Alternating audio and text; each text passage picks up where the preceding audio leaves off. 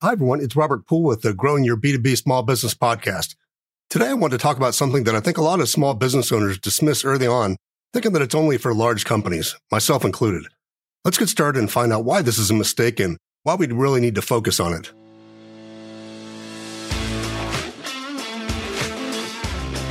Do you have a small business that sells to other businesses? If so, you probably know that there are plenty of resources for companies that market to consumers or companies that sell to large and Fortune 500 type of companies. But what about the small businesses in the middle who sell to other companies? Where do we go to get answers? How do we grow our company consistently while still keeping our sanity? That's the question, and this podcast is the answer. If you're listening to this podcast, you're part of an elite group of achievers who aren't willing to settle for just a nine to five job. You're one of the heroes in our society, and you should be proud of it. Welcome to the tribe and welcome home. Okay, everyone, I hope you're having an awesome day today. In the last episode, we talked about the power of taking modeling to the next level and how this is one of the fastest roads to growth to grow your business. Today, I want to talk about a topic that I used to just roll my eyes at or laugh off when I heard companies talk about it. And that topic is culture in our companies. I mean, that doesn't sound too exciting. And if you're like me, it sounds like a lot of fluff. Hear me out, though. I promise it'll be worth your time. First of all, let's define what we're talking about. I mean, what is culture? You know, I mean, if you get a dictionary type definition, you know, it says something like culture is the beliefs, behaviors, objects, and other characteristics shared by groups of people. My translation of that is basically that culture is just sort of a, the unwritten rules a group has for its members. You know, I mean, think about who you hang out with, socialize with, and that sort of thing. Your circle of, you know, people that you probably follow have some unwritten rules. You probably share similar values and beliefs, that sort of thing. You know, for example, a lot of people around my neighborhood like to cycle in groups on the weekends you know, whether they're part of a formal or informal group, I mean, it doesn't really matter, but they all share some of the same culture. They all wear the same similar helmets, uh, similar clothing. Uh, they all tend to be in good shape, uh, in the same body types and so on. You know, I'm sure if you talk to them, they have similar beliefs about exercise, the outdoors and things like that. And, you know, if you showed up to one of their biking sessions and you're wearing jeans instead of cyclist shorts and you're wearing a motorcycle helmet, you know, I mean, they're going to laugh you out of there and not accept you as part of the group. And, you know, maybe it's a ridiculous comparison, but I think about, you know, the conformity that all the people in the group are part of. You know, I mean, even if you were part of the group, but showed up dressed like that, you know, the others would probably not want you in the group and, you know, shun you. I mean, because you broke some of the unwritten rules. Okay, so what does that have to do with business and our companies in general? Well, even though we as entrepreneurs sometimes don't spend time thinking about, quote, culture, it's alive and well in your company. And as soon as you add one employee, I mean, if you've listened to this podcast for a while, you probably know I'm not a big fan of fluff and what I call corporationese. You know, using big words to describe what you do. You know, something that some consultant thought of that sounds sophisticated. I like to talk in, talk in simple terms so that everyone knows exactly what we're talking about. I mean, in business, I'm not interested in sounding art educated, erudite, and sophisticated. In you know, my opinion, all that's good for is impressing some of your PhD friends and maybe some corporate recruiter. You know, if you look at some of the most intelligent people in history, they're the ones who could take complex topics and turn them into simple concepts with simple language that the average person understands. To me, this is what we should all be doing in business. So, I mean, that was kind of a little side rant, but you know, it's one of my pet peeves, as I said, if you listened before.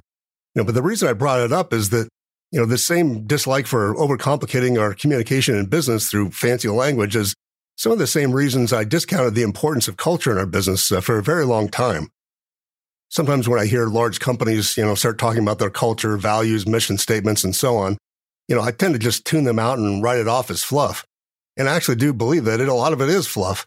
You know, at large companies, these things tend to be written by some consultant who's getting paid to come up with the fanciest, most politically correct statements they can, which really mean nothing to the average employee to, of the company or to the general public.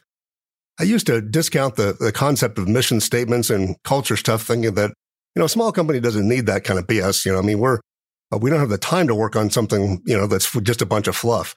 We're looking at spending our time on things that actually make us money. It wasn't until a couple of years ago that I realized I was, I was missing out on something big. You know, sometimes in life, you know, we discount a strategy because we equate it with the person or persons who are using it. And that's kind of what I did with my concept of culture.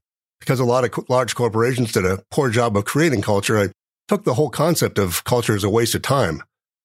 However, I learned firsthand a few years ago how much you know effect that culture has on a company, big or small.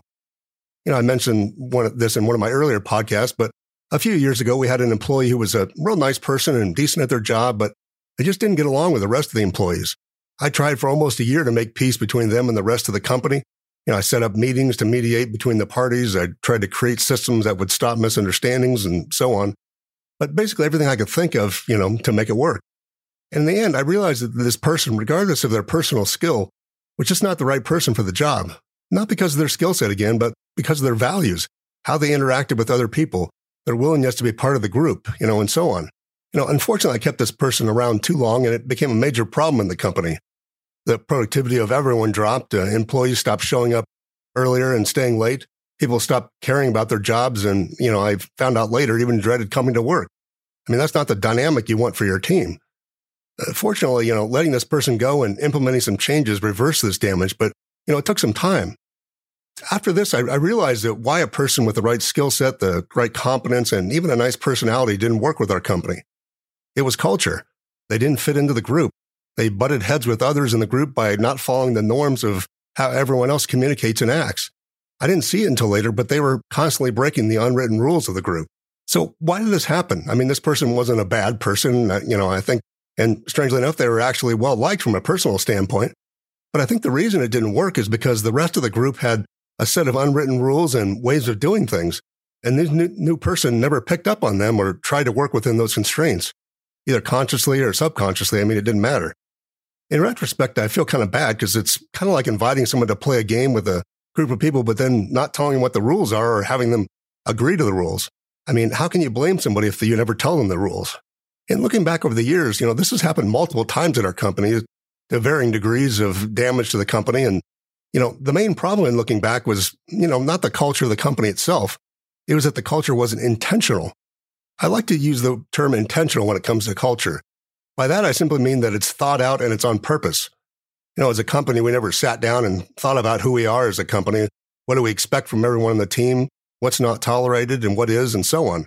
Again, if no one knows and you can't articulate what we as a group expect of each other, how can we expect others to not disappoint us? For example, you know, when I was a cadet at West Point, there was one major rule that all cadets abided by. And if I remember correctly, uh, we literally even signed something uh, the first day when we agreed to it. Uh, and that was the Cadet Honor Code. And I think it's still the same, but it simply states, you know, cadet will not lie, cheat, nor steal, nor tolerate those who do. That's a short but very intentional culture tenet. With that simple statement, everyone knew what was expected of them and what we had in common in our expectations. We took it very seriously. Uh, we took it very seriously as a violation would be immediate expulsion from the group. In this case, expulsion from the academy. So what happens when there's no intentional culture? It's the same thing as when you aren't intentional on, you know, who you want your customers to be, for example. It's a crapshoot as to the results you get. When it comes to employees, when a new one joins the team, the rest of the team hasn't intentionally thought about its unwritten rules. It's really a 50-50, you know, chance whether the person fits in or not. I mean, they may have all the skills and qualifications, but since they don't know the rules, there's a good chance that they won't fit in. And again, if they don't fit in, you know, that can cause major problems with morale, productivity, and you can even lose good team members who get fed up with it over time. So that's some of the consequences uh, to the lack of intent in building a culture in your company. But what's the flip side to that? What are the positives? I mean, number one in my mind is the increased bond and the trust that uh, intentional culture creates within your team of employees. When everyone buys into the same set of unwritten rules about how they do their work, how they communicate uh, with everyone else in their team, they don't have to worry about whether the other person, you know, gets them, so to speak. They're able to trust each other much more because they care, they share the same values when it comes to the company. When they have that trust, there's no departmental siloing and hoarding of knowledge, that sort of thing. People are open and willing to work each, with each other. You know, I, I bag on corporate America a lot, but, um, you know, they were all small business at one time, so I probably shouldn't do that. But Another one of the things that corporate America wastes money on, in, in my term, uh, is you know quote team building. You know, usually it's in the form of some kind of retreat where all the employees go out to the woods or something and have to work on some kind of you know task of building you know what some structure or getting over obstacles or whatever. But you know, in my mind, it's a total waste of money and uh, everyone's time. I mean, it might be fun, and you know, certainly get people to know each other and know their coworkers better outside of the office environment but it doesn't really have anything to do with the actual culture of the company when it comes to work. If we want employees to work effectively together, give them the trust that those around them believe in the same general values, that they treat each other the same way and are committed to a central team mission. That's what's going to create a team, not a three day retreat in the woods.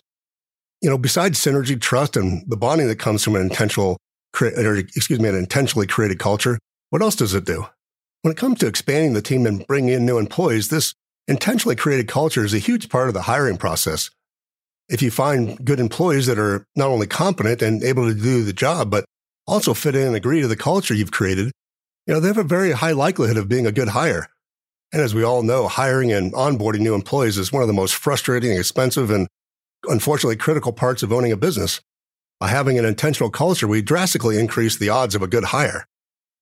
And finally, when it comes to culture, I think one of the biggest benefits of having an intentional culture is the morale boost and therefore the productivity increase from each employee. It's like anything in life. If you enjoy something, you're probably going to do better at it than if you hate it. If your team enjoys coming to work and doing their job and they feel like they're part of a team of people who get them, they're more likely to do a better job. Well, you know, so where does culture fit into that? Well, employees don't have to be friends outside of work. In fact, sometimes it's better that they aren't.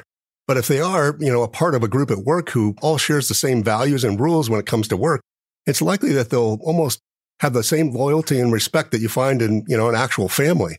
I mean, hopefully without a lot of the drama, but the point is they're likely to be apt to help each other out and work hard not to disappoint the group with their work.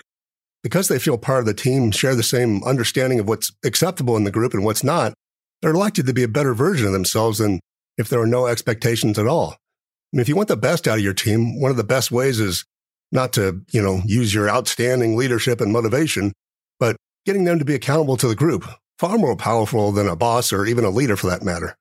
So hopefully you see the power of an intentional culture, but on a practical level, how do we implement this? You know, I mentioned that situation a few years ago with the employee and our lack of intentional culture causing a lot of damage. Well, the good that came out of it was that it forced me to get our company to intentionally create our company culture. You know, and, you know, as a random thought before I go further, you know, you may have been thinking this, that doesn't apply to your companies. You don't really have a culture. Well, I respectfully disagree. Just like people who say they don't use a script in sales, you know, that's not really true. I mean, we all have cultures in our company. The question is, are the rules and norms of the culture written down and have you intentionally created them? I mean, that's what this is about.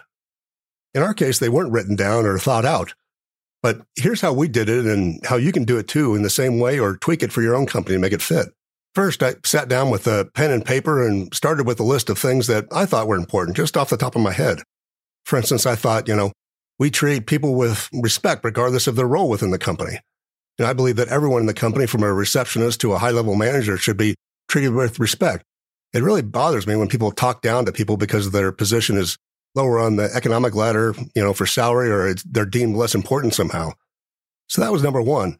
And I went, think I went on and came up with, I think maybe it was like six or seven statements that I thought were important for our employees to believe in. I then had a meeting with my employees, explained to them the, the importance of culture, much like I'm doing now, and how my lack of intentionality has caused problems in the past and what we were going to do about it. I started and read them my suggestions, and then we started throwing them up on a whiteboard. We brainstormed all the items that were important to people as it relates to working together, interacting with our clients, and what the current unwritten rules were in our company and the unwritten norms. Then we went one by one, narrowed it down to 12 statements, and then worked on and agreed to even the wording of each of them.